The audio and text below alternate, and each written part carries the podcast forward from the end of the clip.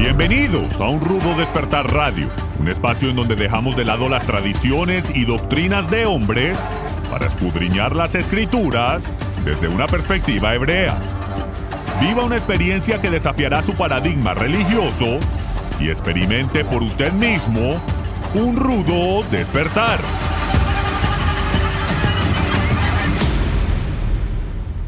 Shalom, estudiosos de la Torá, y bienvenidos una vez más a su programa de Un Rudo Despertar Radio. Con ustedes, su servidor Harold Calvo.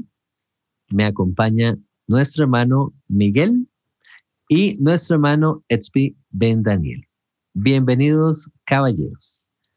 El día de hoy vamos a estar compartiendo un programa muy especial acerca de la guerra sin fin entre Israel y los palestinos. Eh, pues para nadie es secreto que este tema ha estado sonando mucho en las redes, en las noticias. Encendemos el televisor y es lo que estamos escuchando, eh, hemos venido escuchando di- diariamente. No es la primera vez que escuchamos acerca de este de este conflicto, de esta guerra, de esta pugna que existe entre estos dos pueblos, pero el día de hoy queríamos compartir acerca de detalles tal vez un poquito más internos, aprovechando la presencia de nuestro hermano Edsby Ben Daniel, que como algunos de ustedes sabrán, nuestro hermano Edsby es un hermano judío que ha vivido en la tierra, tuvo la experiencia de vivir allá con, con su familia, y nos va a estar comentando, entre otras cosas, ciertos detallitos que tal vez desconocemos porque nosotros de esta parte del mundo creemos o tenemos una perspectiva posiblemente diferente de lo que ocurre allá propiamente en, en la tierra. Así que, hermano Miguel, hermano Tzfat, nuevamente bienvenidos a este programa y me gustaría tal vez eh, dar inicio a este programa con Con la siguiente interrogante, eh, ¿qué es o qué fue lo que dio inicio al reciente conflicto entre Israel y los palestinos? ¿Qué fue lo que, lo que despertó toda esta problemática que hemos venido escuchando a lo largo de estos últimos días eh, en las noticias? Eh, bienvenidos, hermanos. ¿Qué tal? Bueno, muchas gracias, Harold, y un saludo a todos. A mí me gustaría... Primero, para remarcas iniciales, tal vez, eh, decir eh, que mi, mi posición eh, ideológica y política eh, ha cambiado mucho con el correr de los años y para mí es algo que constantemente tiene que seguir evolucionando a medida que aprendemos más y nos desarrollamos como personas. Cuando yo llegué a Israel, en el año dos mil cinco y dos mil seis, yo era bastante de izquierda, eh, tal vez eh, pro-palestino, así, no activista, pero tal vez por el trasfondo eh, secular en la Argentina, que es un país bastante de izquierda, eh, y, y yo no crecí como religioso u observante, y...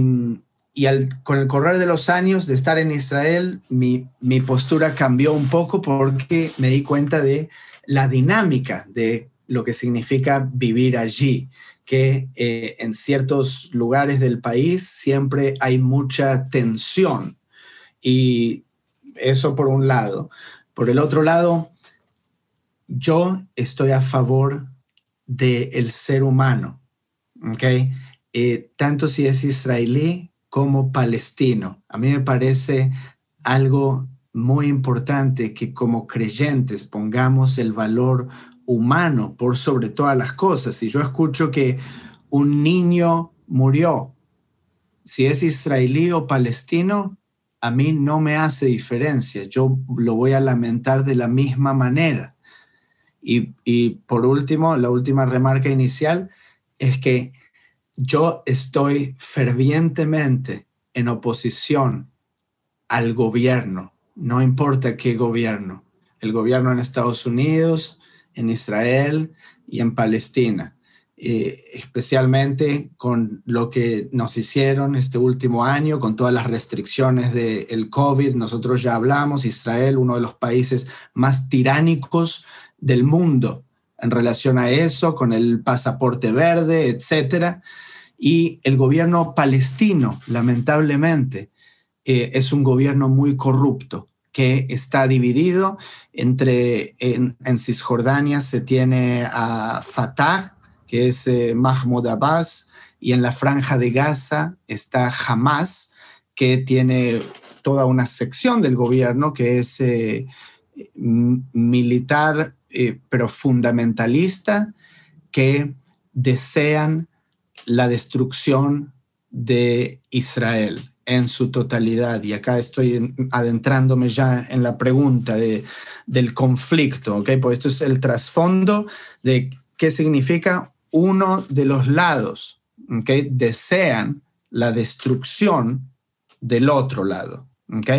Israel, ¿ok? En, en, en unos minutos podemos entrar a qué cosas malas hizo Israel, eh, cómo expropió tierras a los palestinos, podemos hablar de todo eso.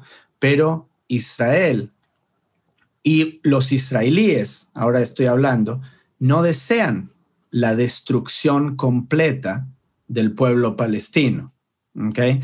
Los israelíes no están contentos cuando el ejército, la fuerza aérea, bombardea un edificio en Gaza y hay eh, fatalidades civiles, ¿okay?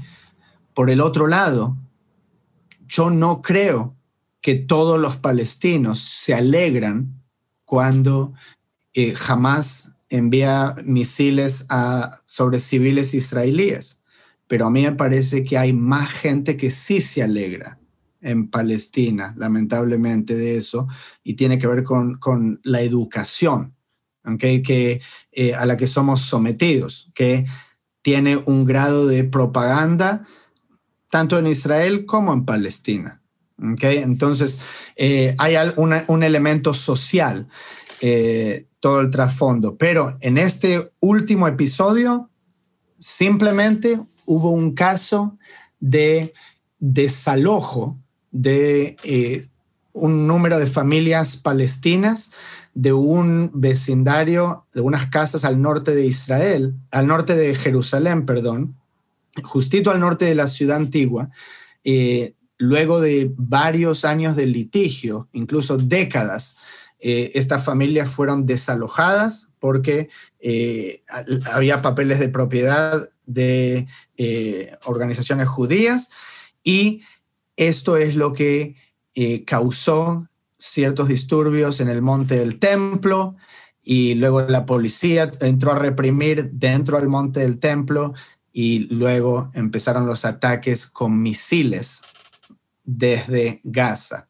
Y luego, obviamente, lo que todos sabemos, que Israel se defendió de esos ataques de misiles, y eso es lo que causó conmoción general a nivel mundial eh, cuando Israel se defiende. Y, y esto es algo que no es nuevo, no es el primer conflicto eh, que, que hay, y también intervencionismo militar.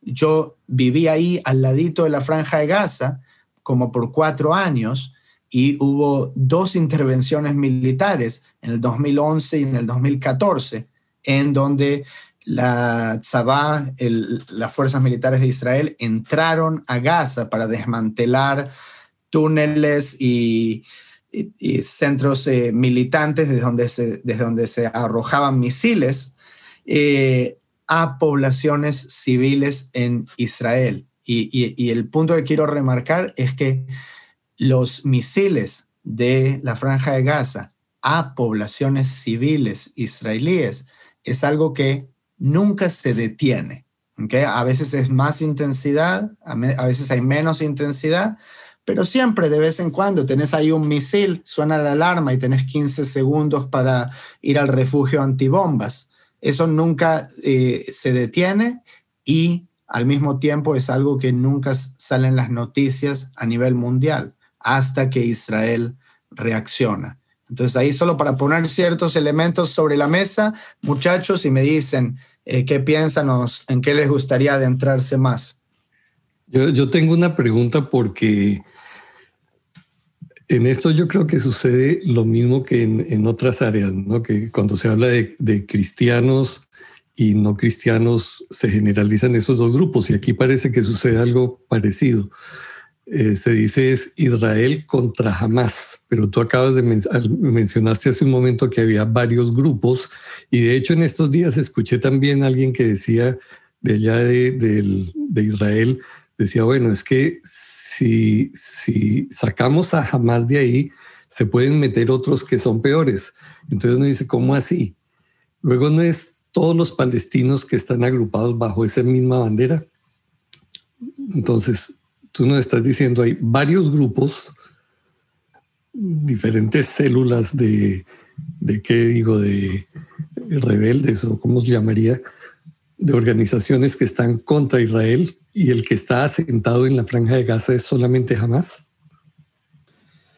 Y sí, ellos controlan, porque esto ya sería una facción oficialista.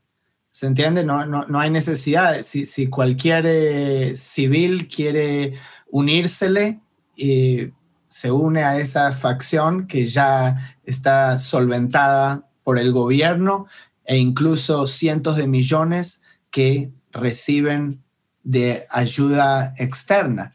Y eh, ahora Estados Unidos incluso les está mandando dinero que eh, el presidente Trump había cortado todos los fondos, porque Hamas, por ejemplo, es considerada una organización terrorista por los Estados Unidos, no por todos los países del mundo, pero por los Estados Unidos y varios otros países, y al mismo tiempo les está dando dinero. Entonces, eh, eso es algo para preguntarse. Sí. Mano, sí, sí, de todas maneras. Okay. Sí, hermano, sí, dale. No, quería nada más eh, aprovechar para consultarle también al hermano Tzfat, ahora que mencionaba esta experiencia que él ha tenido allá estando en la tierra de Israel, eh, en medio de los cohetes que van y vienen, ¿verdad? El, los misiles y todo esto, y, y, y el, el domo de, de hierro que se ha vuelto tan, tan popular, que tal vez mucha gente desconocía de él hasta ahora.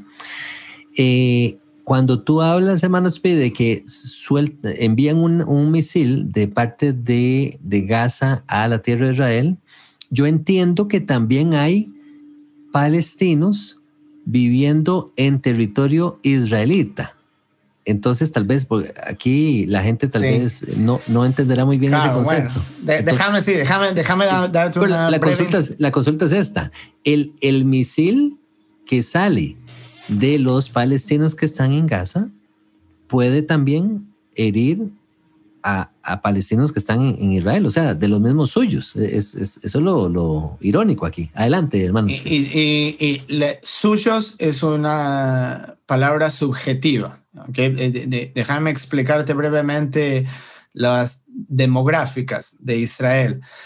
Eh, Cuando en mil novecientos cuarenta y siete las Naciones Unidas hizo este plan de partición que luego llevó, llevó a la Guerra de Independencia en mil novecientos cuarenta y ocho y la división entre los territorios palestinos e Israel, m- muchos palestinos fueron desalojados, ¿okay? Esto es una verdad histórica, eh, y fueron enviados al exilio, entre comillas, entre lo que iba a ser Israel, y una porción de los palestinos se terminó quedando y le fue ofrecida ciudadanía israelí a esos palestinos que hoy forman eh, casi un quinto de la población israelí, ¿okay?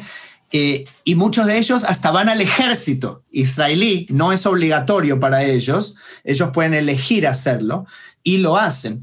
Y déjame contarte eh, esto que sucedió ahora hace poco.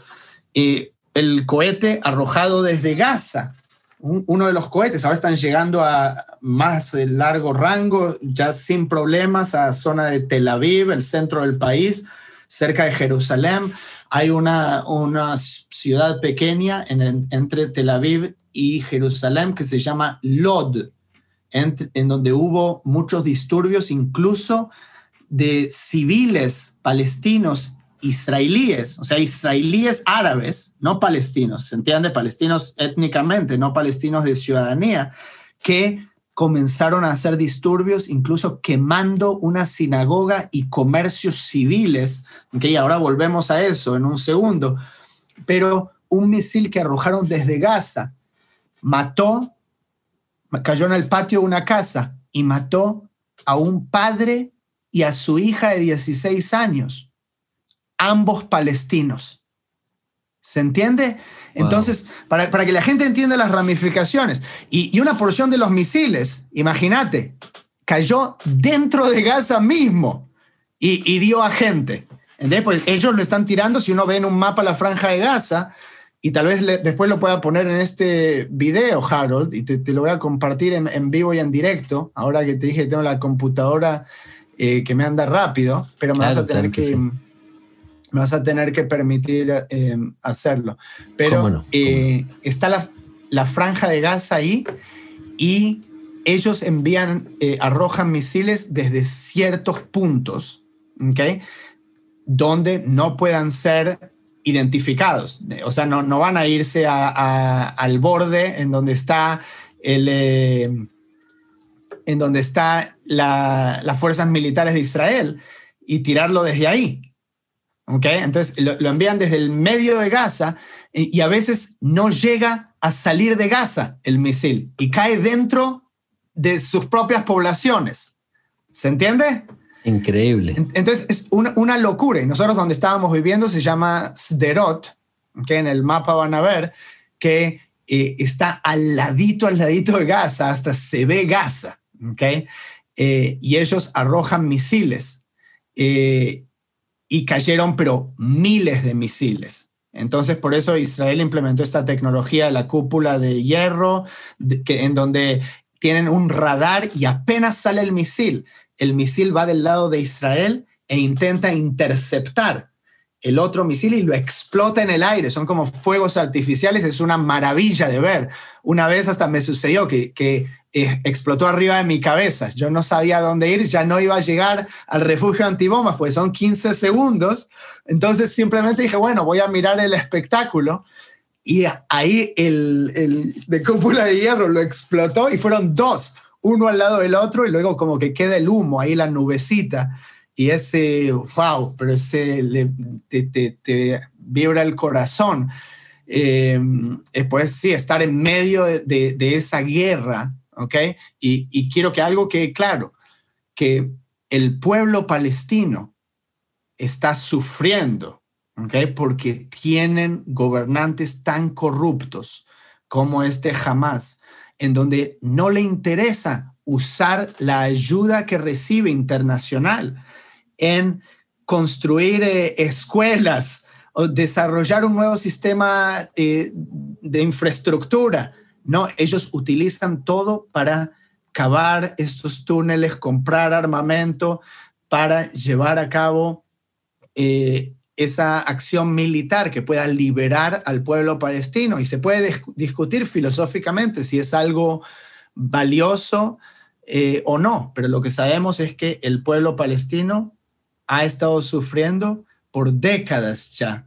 Eh, y específicamente, déjame contarte eh, otro evento histórico, Harold, que no sé si ustedes es, están al tanto, pero en el dos mil, hasta el dos mil cinco había asentamientos judíos, tal como hay asentamientos judíos en el West Bank, allá en Cisjordania, había asentamientos judíos dentro de Gaza, ¿ok? Que estaban desde el tiempo de la independencia, desde antes de que sea la franja de Gaza, ¿ok? Y estos asentamientos producían millones de toneladas de, de producto agrícola que se importaba a Europa incluso, que era eh, muy poderosa esta, esta presencia judía. En el dos mil cinco, el primer ministro Ariel Sharon decidió de manera unilateral retirar a todos los asentamientos judíos de Gaza, ¿okay? En lo que se, se entendería que tal vez fue una jugada para eh, como un paso hacia la paz, de dar más tierras o qué sé yo, y, y dejar solo para el pueblo palestino. Fue una terrible decisión. Y no solo eso, él cayó en coma al corto tiempo. Eh, y a partir de ahí fue cuando Hamas tomó el poder, al año, dos años de ahí, y empezó todo el tema de los misiles. ¿Okay? Eh, y esas familias fueron desalojadas y llevadas a otros lugares en Israel. Y es que, un, un, un ratito, sí. una, perdón, una, una preguntita que vale la pena aclarar, porque eso me lo han preguntado mucho. Eh, defínenos o haznos la diferencia entre judío, palestino, israelita, porque son tres cosas muy diferentes. Puede haber palestinos israelitas, mencionaste ahora, y normalmente Exacto. todos pensamos que ah, los judíos, los judíos es la nacionalidad. Entonces, vale la pena aclarar eso para todas las personas. Sí, sí, me parece muy bien, Miguel. Sí, bueno, para empezar, una persona puede ser palestina, ¿okay? Si vive en territorio árabe y tiene un documento palestino, esa persona es palestina, ¿okay? Ahora, está la, la, la cultura palestina, que todavía gente que vive en Israel se consideran a sí mismos palestinos porque ya se llamaban a sí mismos de esa manera, ¿okay? Por eh, cientos de años, probablemente, ¿okay? A pesar de que también hubo gran cantidad de palestinos que llegaron en realidad desde Jordania y a Gaza, desde Egipto, ¿okay? Pero eh, estos palestinos, los que quedaron en Israel, son israelíes y ellos tienen un documento de identidad israelí y pueden recibir un pasaporte israelí y gozan de los mismos beneficios que un judío israelí, prácticamente. O, o sea, estos no tienen que hacer conversión al judaísmo para ser ciudadanos israelíes. Exacto, ellos siguen practicando su religión eh, y es perfectamente aceptable, por supuesto. Eh, ahora, los judíos, ¿okay? Eh, los judíos son israelíes que llegaron allí a partir de mil novecientos cuarenta y ocho, con la independencia, ¿okay? Son judíos nacidos en Israel. Pero si hay judíos que nacieron antes de la independencia, esos técnicamente son judíos palestinos, porque la tierra se llamaba Palestina incluso en el, durante el mandato británico, ¿cierto? El mandato británico era de Palestina. Palestina hasta tenía una eh, bandera con la estrella de David. Se, se puede encontrar ese dato histórico, eh, porque muchos judíos ya vivían ahí durante todo el tiempo del mandato británico, que son unos treinta años antes de la independencia de Israel, ¿cierto? Desde mil novecientos diecisiete, la declaración de Balfour, que exhorta a los judíos a retornar casi como eh, un eh, Ciro, se puede decir, de Persia, Eh, que retornen los judíos o que tienen el, el permiso. ¿Y por qué les tienen que dar permiso? Porque antes Israel estaba bajo el imperio otomano y los otomanos, los turcos, habían puesto muchas restricciones para que los judíos puedan retornar eh, o para que puedan comprar tierra, más bien, ¿okay? Y este es un buen dato para saber. A partir especialmente a partir de, del mandato británico, muchísimas organizaciones judías, la más conocida es eh, Keren Kayemet, eh, empezaron a comprar muchísima tierra, ¿okay? Esta tierra fue comprada a árabes, ¿okay? O de árabes en muchísimos casos. Hay incluso fotos de los años veinte en donde eh, rabinos eh, judíos europeos están comprando tierra de árabes, tal como Abraham venía, ¿okay? Y no es porque Dios te haya dado esta tierra que vas ahora y vas a acribillar a todos como un loco, ¿okay? Porque eso ya le iba a tocar a Josué hacer, eh, pero Abraham todavía vemos cómo él va comprando tierras. Y de la misma manera, este Keren Kayemet, el, el Fondo Nacional Judío, eh, recolectaba eh, muchísimas donaciones de, de judíos eh, en países ya desarrollados y compraba tierras en Israel, ¿okay? Entonces, ese es otro elemento. Cuando se dice que, que el conflicto es tan complejo es porque hay muchas capas, Eh, muchos elementos que hay que tener conocimiento para entender el trasfondo y cómo se encastra todo, ¿sí? Y, y aún así es difícil entender si, si va a haber un desenlace. Bueno, estoy eh, con tantas preguntas y, y, y tantas cosas que quisiera expresar, ¿verdad? Pero voy a tratar de ordenar las ideas, eh, hermano, porque este tema es tan bonito en el sentido histórico, ¿verdad? De tanta información y, y poder este, ir atando los, los, los, los puntos. Eh, un dato, antes de que se me vaya la idea, eh, mencionabas tú, Edsby, cómo palestinos que tienen eh, pasaporte israelita y, y gozan de los derechos de cualquier israelita judío, entiendo que incluso hasta puestos políticos eh, pueden aspirar, ¿verdad? Dentro de, del Congreso en, en, en Israel y, y pueden este, participar de la, de la política en, en temas de elección, ¿verdad? Ejerciendo el voto y todo esto. Eh, no solamente de eso, sino que también Israel tiene políticas de, bastante buenas, positivas, de ayuda social para con su vecino Gaza, que en este momento le responde con misiles, ¿verdad? Pero eso no, no detiene a Israel de brindarle la mano a, a, los, a la población de Gaza, con ayuda eh, de, de um, ayuda social en términos de medicina, eh, en términos de incluso podría ser eh, ayuda de infraestructura, eh, alimentos, eh, agua, eh, tantas cosas, ¿verdad? Que, que necesita cualquier pueblo para poder eh, subsistir y para poder continuar, ¿verdad? Entonces me llama mucho la atención cómo Israel, sí. a pesar Ojalá. de... Sí. Pero pa, pa, para ser honestos, ¿okay? Israel se encuentra en una posición de responsabilidad humanitaria para con los ciudadanos de Gaza. Claro. ¿Se entiende? Porque Israel tiene bloqueada la franja de Gaza. ¿Okay? Gaza no puede tener una economía normal porque tiene el puerto bloqueado. No puede tener importaciones y exportaciones como un país normal. ¿Se entiende? Y tiene todas estas restricciones. Entonces, por supuesto que Israel le tiene que brindar todas estas cosas, pero al mismo tiempo, eh, esto es lo que causa el status quo, ¿okay? Porque Israel está en una posición de eh, el poderoso, ¿okay? Teniendo a Gaza eh, de esa manera y jamás está perpetuando esta situación, ¿okay? Por las políticas que tiene, de que quiere eliminar al Estado de Israel, en lugar de ver cómo eh, poder asociarse con el Estado de Israel para poder desarrollar claro. el futuro del pueblo palestino, para que en un, en un momento, dentro de diez o veinte o treinta años, puedan tener gente normal que va a querer eh, el bien de los otros y va a poder entrar a Israel sin problemas porque nadie va a estar preocupado de eso. Claro. ¿Se entiende? Claro.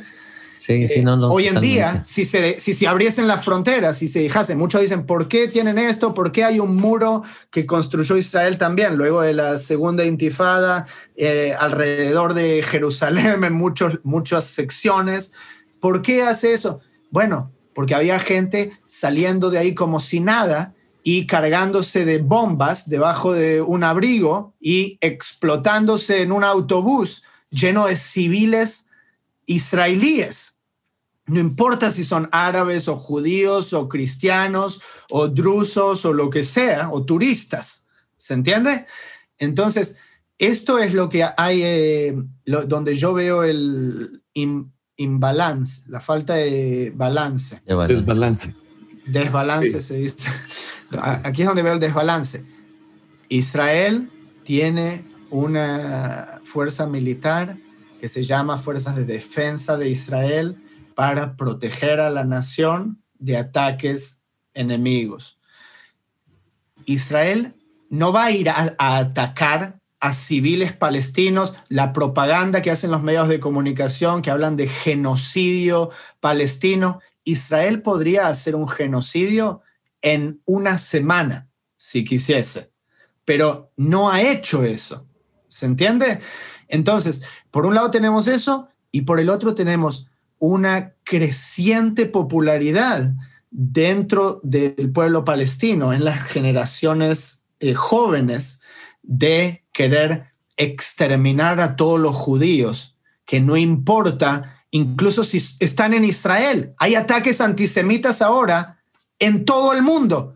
Hay ataques antisemitas ahora por lo que hace Israel en otros países, como en Canadá, estaba viendo, en Toronto.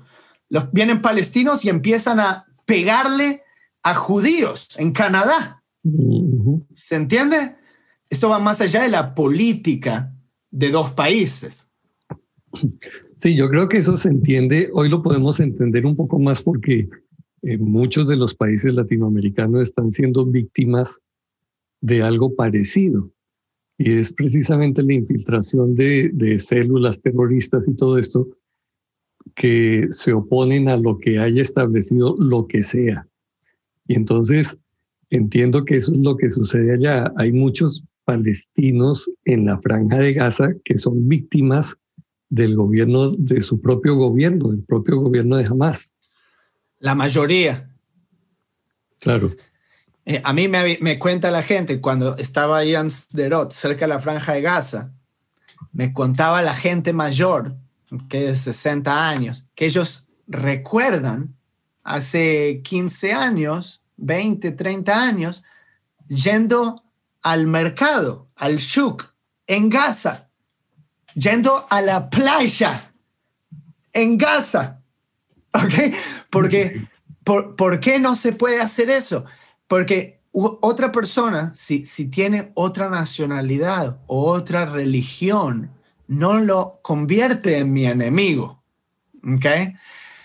Pero lamentablemente los gobiernos nos han causado verlo de esa manera. Por eso a mí siempre me interesa mucho apoyar a individuos u organizaciones que estén a favor de la paz y que hagan algo en favor de la paz. ¿Okay? Yo, cuando estaba en Jerusalén, yo viví, muchas veces le conté a Harold, no me acuerdo si le conté a usted, Miguel, eh, yo viví en el Monte de los Olivos con mi amigo Ibrahim, un viejito musulmán sufí, ahí que está, estuvo toda su vida en el Monte de los, Oli- de los Olivos y, e- y ellos tienen registro de generaciones de cientos de años que estuvieron en el Monte de los Olivos. ¿Okay? Y, sí, y no por eso los van a echar, porque es que la idea es de que no, el, el ejército israelí y los judíos están buscando a todos los árabes para correrlos de allá, no darles trabajo, oprimirlos, quitarles las casas, etcétera, etcétera. Y eso no es cierto.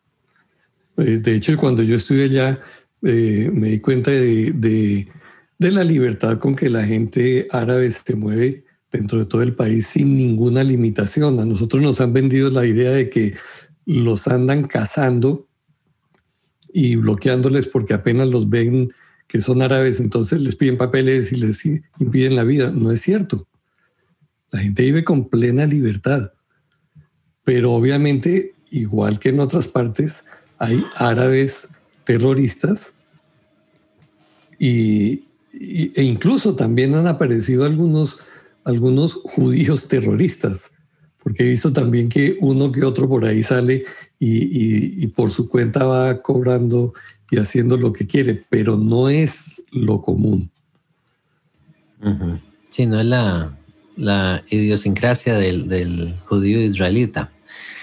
Eh, es, un, es un caso bastante complejo, ¿verdad? Cuando empezamos a ver todos estos detalles y escuchamos al hermano Tzvi eh, dándonos esta información, decimos, ¿cómo, cómo ha hecho Israel más bien para lidiar con eh, los vecinos que viven dentro de la tierra? No solamente el, eh, los palestinos que viven en Gaza, sino palestinos que viven propiamente dentro de la tierra de Israel, donde trabajan, donde se desarrollan, Eh, recuerdo yo sí muy bien esos puntos de, de chequeo, de revisión, esos checkpoints, ¿verdad? Que cada vez que ellos entran o salen de ciertos sectores tienen que ser revisados, principalmente cuando están pasando de Gaza a, a Israel, para asegurarse, como decía el hermano Spee, que no vengan armados, que no vengan con explosivos, con no, armas, eh, ¿verdad? Que no vayan a ser una amenaza para ciudadanos israelitas, ya sea judíos o palestinos incluso. Eh... Otro dato interesante, tengo aquí un, un, eh, un libro de este señor David Dolan, David Dolan, de un, un libro ah, que sí. se llama Israel in Crisis, ¿verdad? Israel in Crisis, que, que se presenta más adelante. Entonces, él, la perspectiva de él, muy interesante, él dice que, él es como, se torna un historiador en este libro. Dice que los palestinos son descendientes de los antiguos filisteos que vivían en, en Gaza, ¿verdad? Entonces nos estamos remontando a lo, al tiempo del reino de Israel y el reino de Judá. Imagínense ustedes, ¿verdad? Estamos hablando de, de hace, tres, eh, vamos a ver, eh, dos mil quinientos años atrás, ¿verdad? Entonces, más o menos. Eh, la historia de David y Goliat, ¿verdad? Tenemos ahí a Goliat representando a estos eh, filisteos, palestinos, modernos, y David obviamente representando al, al pueblo de Israel, ¿verdad? Ahora, Israel teniendo la capacidad de llegar y eliminar a su enemigo, no lo hace. ¿Por qué? Porque Israel, no, como nos decía el hermano Tzfat, no es la intención de Israel venir y aniquilar a, a la gente que, que le está causando un problema. Más bien está buscando la opción de poder convivir en paz, ¿sí? Lo delicado es que entre este pueblo palestino salen ciertos personajes, principalmente eh, estos grupos que toman el gobierno de, de estos pueblos, y entonces se vuelven contra Israel y, y empieza el ataque, ¿verdad? Entonces, qué difícil saber quiénes son los buenos y quiénes son los malos en términos de los palestinos, ¿sí? Porque hay palestinos buenos que más bien le aportan a Israel, con, en términos de trabajo, en términos de ayuda, eh, eh, eh, forman parte del ejército, etcétera. Entonces, hermanos, pongan atención qué tema más, más complejo esto que estamos viendo. Igual una acotación ahí, sí, a, acerca del origen de los palestinos, porque tal vez eso es también un tema dis, disputado. Claro.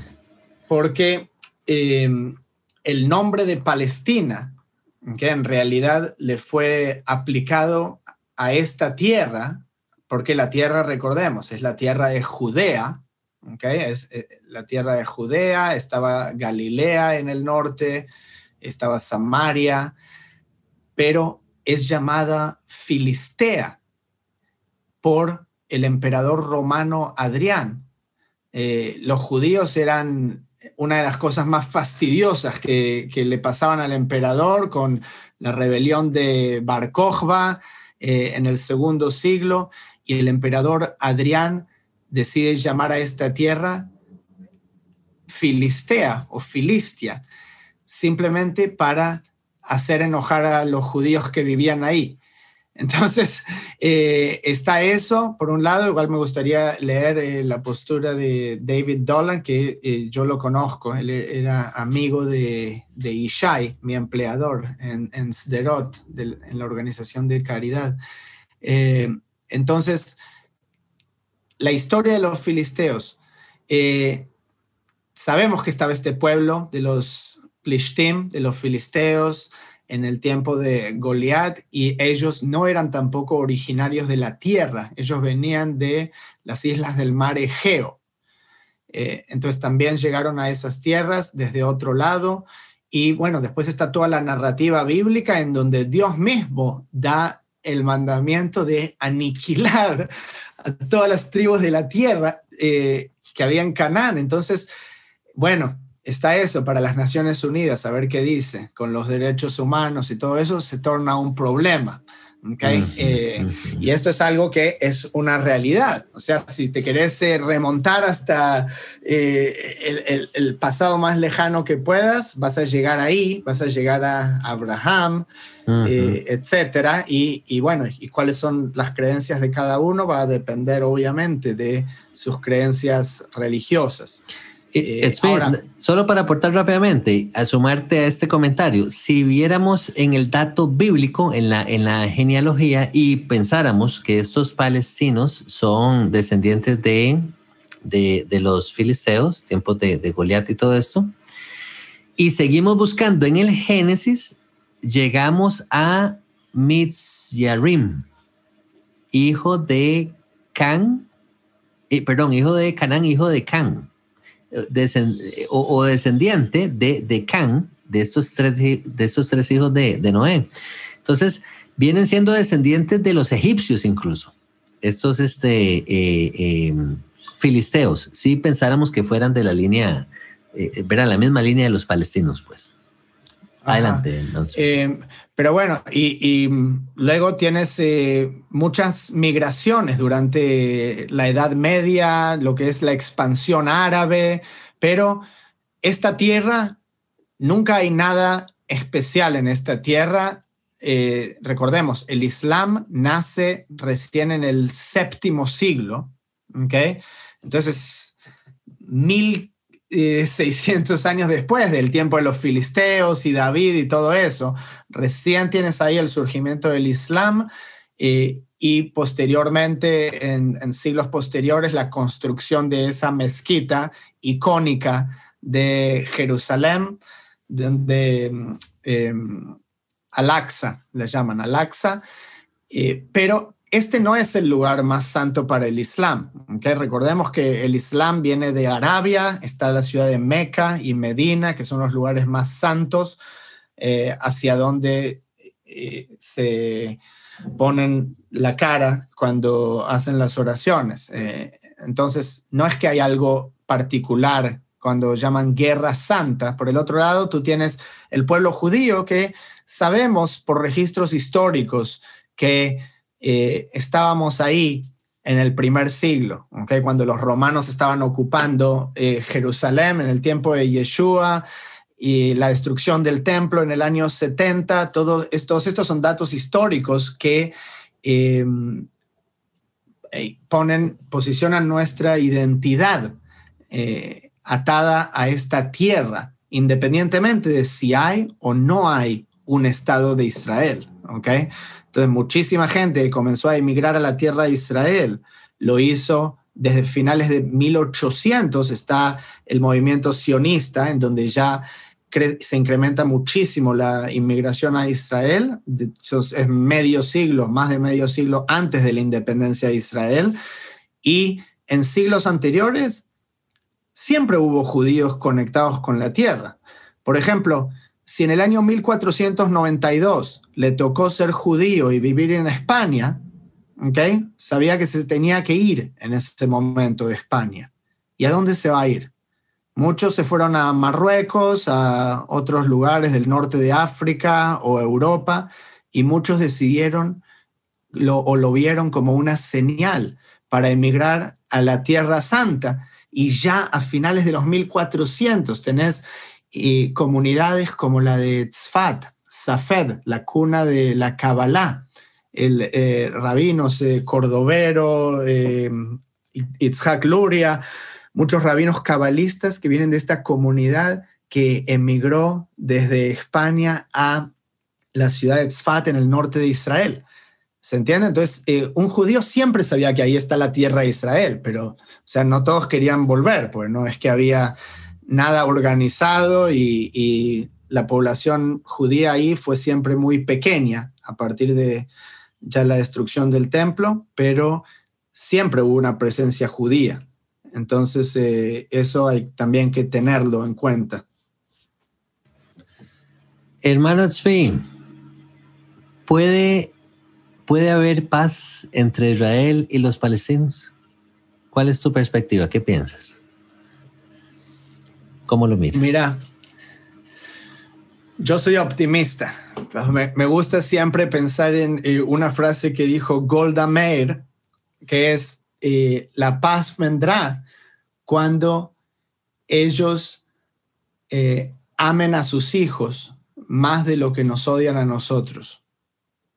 Ok, entonces, eh,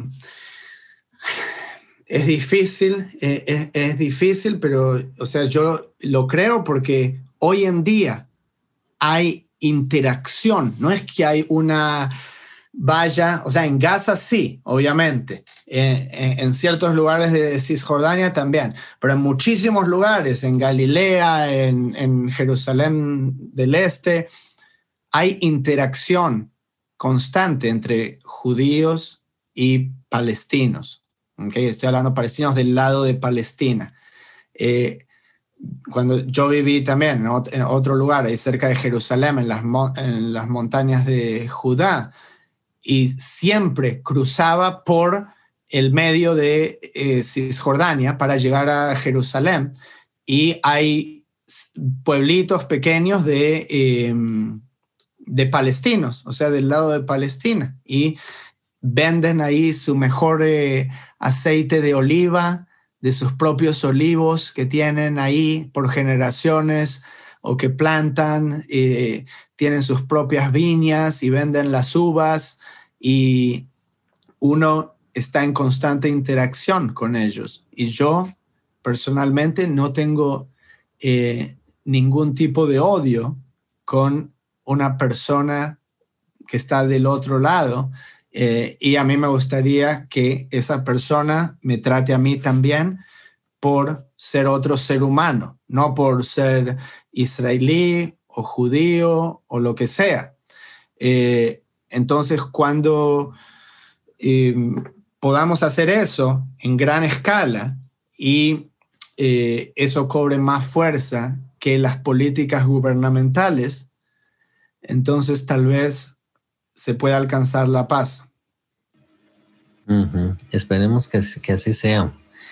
Eh, tengo un documento por aquí, hermanos, eh, les comparto rápidamente, donde han habido, y este creo que este es pequeño, más de diez propuestas de parte de Israel para con los palestinos de ceder tierras, donde todos, en todas las ocasiones, han sido rechazados de parte de los palestinos, donde Israel ha estado dispuesto a decir, bueno, vamos a ceder esta parte, vamos a ceder aquel territorio, vamos a ceder esas tierras. Y los palestinos, la respuesta siempre ha sido negativa porque siempre han querido todo el territorio, no, nunca han querido estar, este, eh, convivir con, con, con Israel. Complejo, eh, Este, es eh, difícil, ¿verdad? Eh, como dice el hermano Tzfat, no, no han tomado los recursos que han tenido para unirse a Israel y poder echar en eh, marcha, ¿verdad? Desarrollar su territorio, digamos en Gaza, sino que más bien lo han utilizado para armarse, eh, ver cómo, cómo se entrenan para atacar más bien a, a la nación de Israel. Eh, bastante triste. Y después de un conflicto, esta, esta guerra que ocurre, Eh, pues Israel tiene sus, sus, sus bajas, eh, a Israel le toca pues eh, reconstruir estas partes donde tal vez el, el domo de hierro no, no tuvo la capacidad tal vez de llegar a esos misiles y, y toca ciertos territorios, pero en lo que respecta a Gaza, que no tienen ese mismo sistema de defensa, les toca eh, pues verdad todavía el doble o el triple, empezar de cero a, a tener que reconstruir nuevamente ciudades, escuelas, hospitales, etcétera, porque entiendo que eh, lo que hacen estas gentes, eh, estos gobiernos en, en caso de, de Hamas, es que posicionan sus equipos militares en ciertos lugares estratégicos, en escuelas, hospitales, en residenciales, de manera que ellos saben que Israel va a defenderse y los va a buscar para destruir estos, estos puntos de, de, de guerra, de explosión de misiles,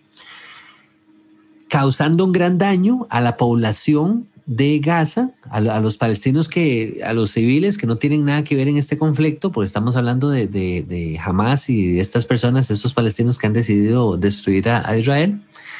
Y entonces, eh, qué, qué triste y qué lamentable, ¿verdad? Porque eh, usan, entiendo yo, a, a estas personas terminan usándolas como escudos humanos, eh, niños, mujeres, eh, para entonces darle una mala fama a Israel a nivel de medios, a nivel de noticias, diciendo es que Israel nos atacó y, y, y mató a niños y mató a, a, mujeres, ¿verdad? Y, y atacó residenciales, y por ahí escuché en algún momento que la noticia dice, el, el, el, el titular dice, Israel destruye edificio de medios de comunicación, ¿verdad? De la prensa allá en Gaza. Dando a entender entonces que Israel no quiere que se propaguen estas noticias de parte de los palestinos. Y la parte tal vez que no estaban contando era que este edificio eh, jamás se estaba utilizando como un punto de ataque, de envío de, de, de misiles para, hacia la tierra de, de Israel. Pero, pero no, no, no porque los medios de comunicación no se merezcan eso igual, de igual manera. Porque manipulan la, la, la información. Si, si podés tirar, tirar otro a C N N. Sí. Qué eh, complicado. Cu- cuéntanos tú, cuéntanos tú sobre precisamente lo que hace el ejército de Israel antes de bombardear, porque no es que ellos arrancan y se van y reparten bombas y, y lluvia de bombas allá para todo el mundo. Exacto, en muchísimos casos eh, tienen, o en prácticamente la mayoría de los casos, eh, ellos anuncian dónde van a bombardear, incluso para que la población civil eh, pueda evacuar.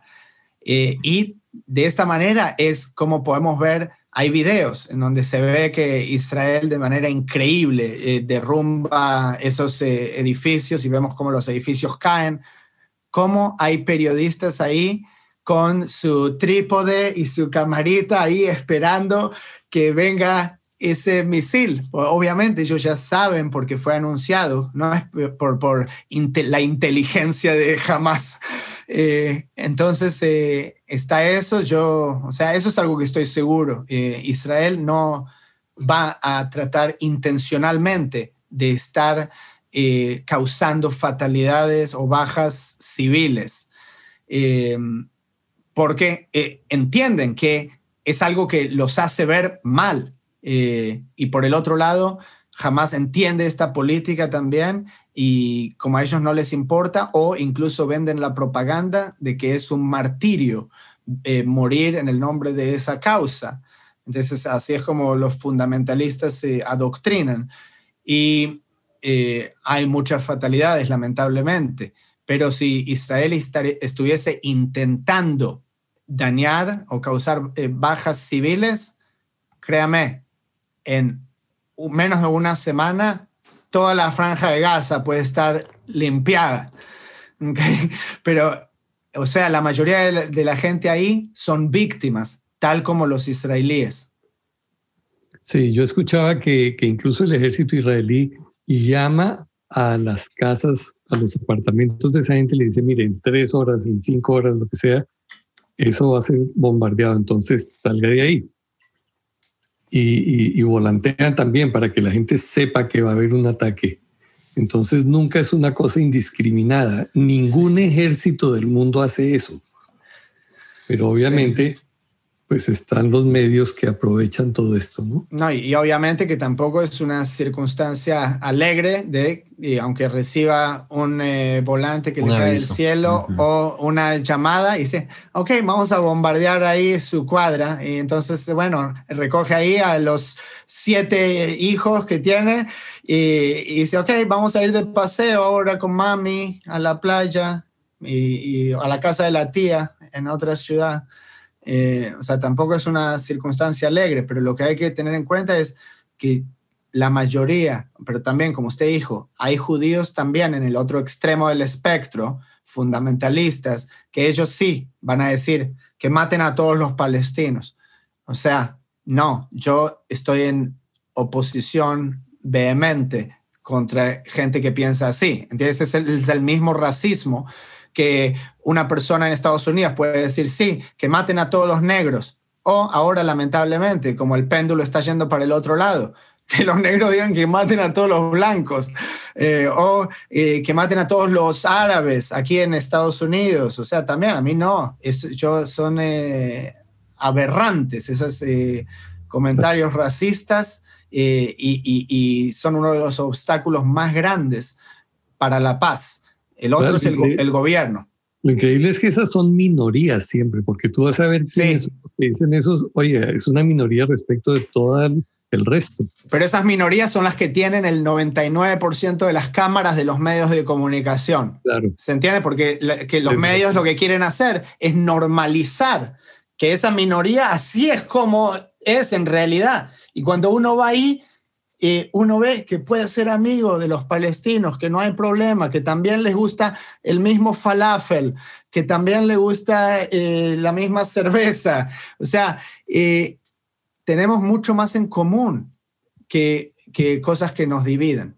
Pero, lamentablemente, la gente eh, malvada que domina este mundo lucra con esa enemistad. Y, y el problema es que cuando vemos la realidad a través del lente de los medios de comunicación, luego eso nos causa miedo. Y luego cuando te, le tenemos miedo al otro, eso es eh, la raíz de muchos de los problemas. Así es. Ya para ir concluyendo, hermano Tzfat, quiero hacerte una última pregunta para ir cerrando. Pero antes de hacerte la pregunta, nada más eh, compartirle a los, a los radioescuchas acerca de la, una posición que se hizo muy famosa, y para los que no la han escuchado la pueden buscar incluso en, en, en internet, en Google, eh, acerca del expresidente de Irán en tiempos pasados, este señor Ma, Mahmoud Ahmadinejad, el cual se refirió diciendo de la siguiente manera, oigan qué impresionante: vamos y destruyamos a Israel para que no sean nación y no haya más memoria del nombre de Israel. Entonces, cuando vamos a las... Estaba es... leyendo, leyendo el Salmo. El Salmo ochenta y tres, mano, estaba leyendo el Salmo, abrió la Biblia, este señor, wow. Y leyó el Salmo ochenta y tres y se queda uno asustado, hermano, y uno dice, pero ¿cómo es posible? ¿Qué era? ¿Que leía Biblia este señor? Yo no creo, yo no creo, simplemente que ya las escrituras nos habían contado con anticipación cómo es que operan los enemigos de Israel, ¿sí? Entonces, eh, eso por ese lado. Y estoy seguro que los palestinos con Irán, las relaciones deben ser bastante eh, cercanas, ajá. Eh, en temas de financiamiento militar y todo esto, porque no, yo no logro comprender de dónde es que saca tantos recursos Hamas para poder cubrir todos estos cuatro mil misiles que han eh, salido de, de, de Gaza hacia Israel, porque eso todo tiene un costo militar impresionante. Bueno, y la consulta que te tenía, Tzfat, eh, eh, en tu perspectiva eh, personal, ¿qué consideras tú? Porque nosotros en, en el mundo cristiano, cuando vemos estos acontecimientos eh, ocurrir en la tierra de Israel, lo primero que pensamos es la venida de Yeshua, está cerca, está a un paso ya, esto se acabó, la gran tribulación, esto ya, el apocalipsis, ¿verdad? Entonces, ¿cómo miras tú eh, esta situación con, en términos de tiempos finales? ¿Crees tú que estamos como ya a las puertas de ver al anticristo entonces eh, surgir y, y el tema del templo y el arca y Michael Rood, ¿verdad? Con el tema del arca y todo esto tan interesante para tiempos finales, y estamos ya ahí, o ¿cómo lo percibes tú? ¿Qué, qué, qué tan cerca o qué tan lejos podríamos estar? Y la verdad que yo ni, ni me ocupo de especular esas cosas, pues tam, también eh, vemos que esto no es algo nuevo. O sea, lo que está sucediendo ahora ya sucedió muchas veces, y pasaron los setenta años de Israel también, pues también habían profecías de los setenta años, eh, y ahora vamos setenta y tres. Y, y bueno, hay que tomarlo día a día y año a año, y no es que eh, la profecía para mí está escrita no para especular tanto como para cuando sea vista va a ser identificada, cuando algo suceda. Entonces, eh, fuera de eso, o sea, yo prefiero tomarme el día a día y ver qué se puede hacer para mejorar uno como persona y mejorar a este mundo, y y luego dejo que otros se ocupen de eso. Así es, así es. Excelente. Bueno, hermano Miguel, hermano Tzfat, Muchísimas gracias, y a ustedes, hermanos que nos escuchan, esperamos que este programa pues haya sido de bendición y haya traído luz, eh, un poquito, eh, haya servido para aclarar un poquito el panorama más, expandir un poquito más qué es lo que está ocurriendo en la tierra de Israel, nuestros hermanos allá e incluso con, con, con la comunidad palestina, deseando nosotros que ambas, ambas, ambos pueblos puedan llegar a un punto de, de equilibrio, de, de paz. Y cerramos este programa con, con este salmo bellísimo, el Salmo ciento veintidós, que dice: pedid por la paz de Jerusalén, sean prosperados los que te aman, sea la paz dentro de tus muros y el descanso dentro de tus palacios. Por amor de mis hermanos y mis compañeros diré yo: la paz sea contigo. Por amor a la casa de Jehová nuestro Dios, buscaré tu bien. Y no solo en Jerusalén, sino en Israel y todos estos territorios que colinda eh, eh, la nación de Israel. Así que, hermanos, muchas gracias de nuevo. Shalom. Nos vemos hasta la próxima. Bendiciones. Se cuiden. Hasta luego.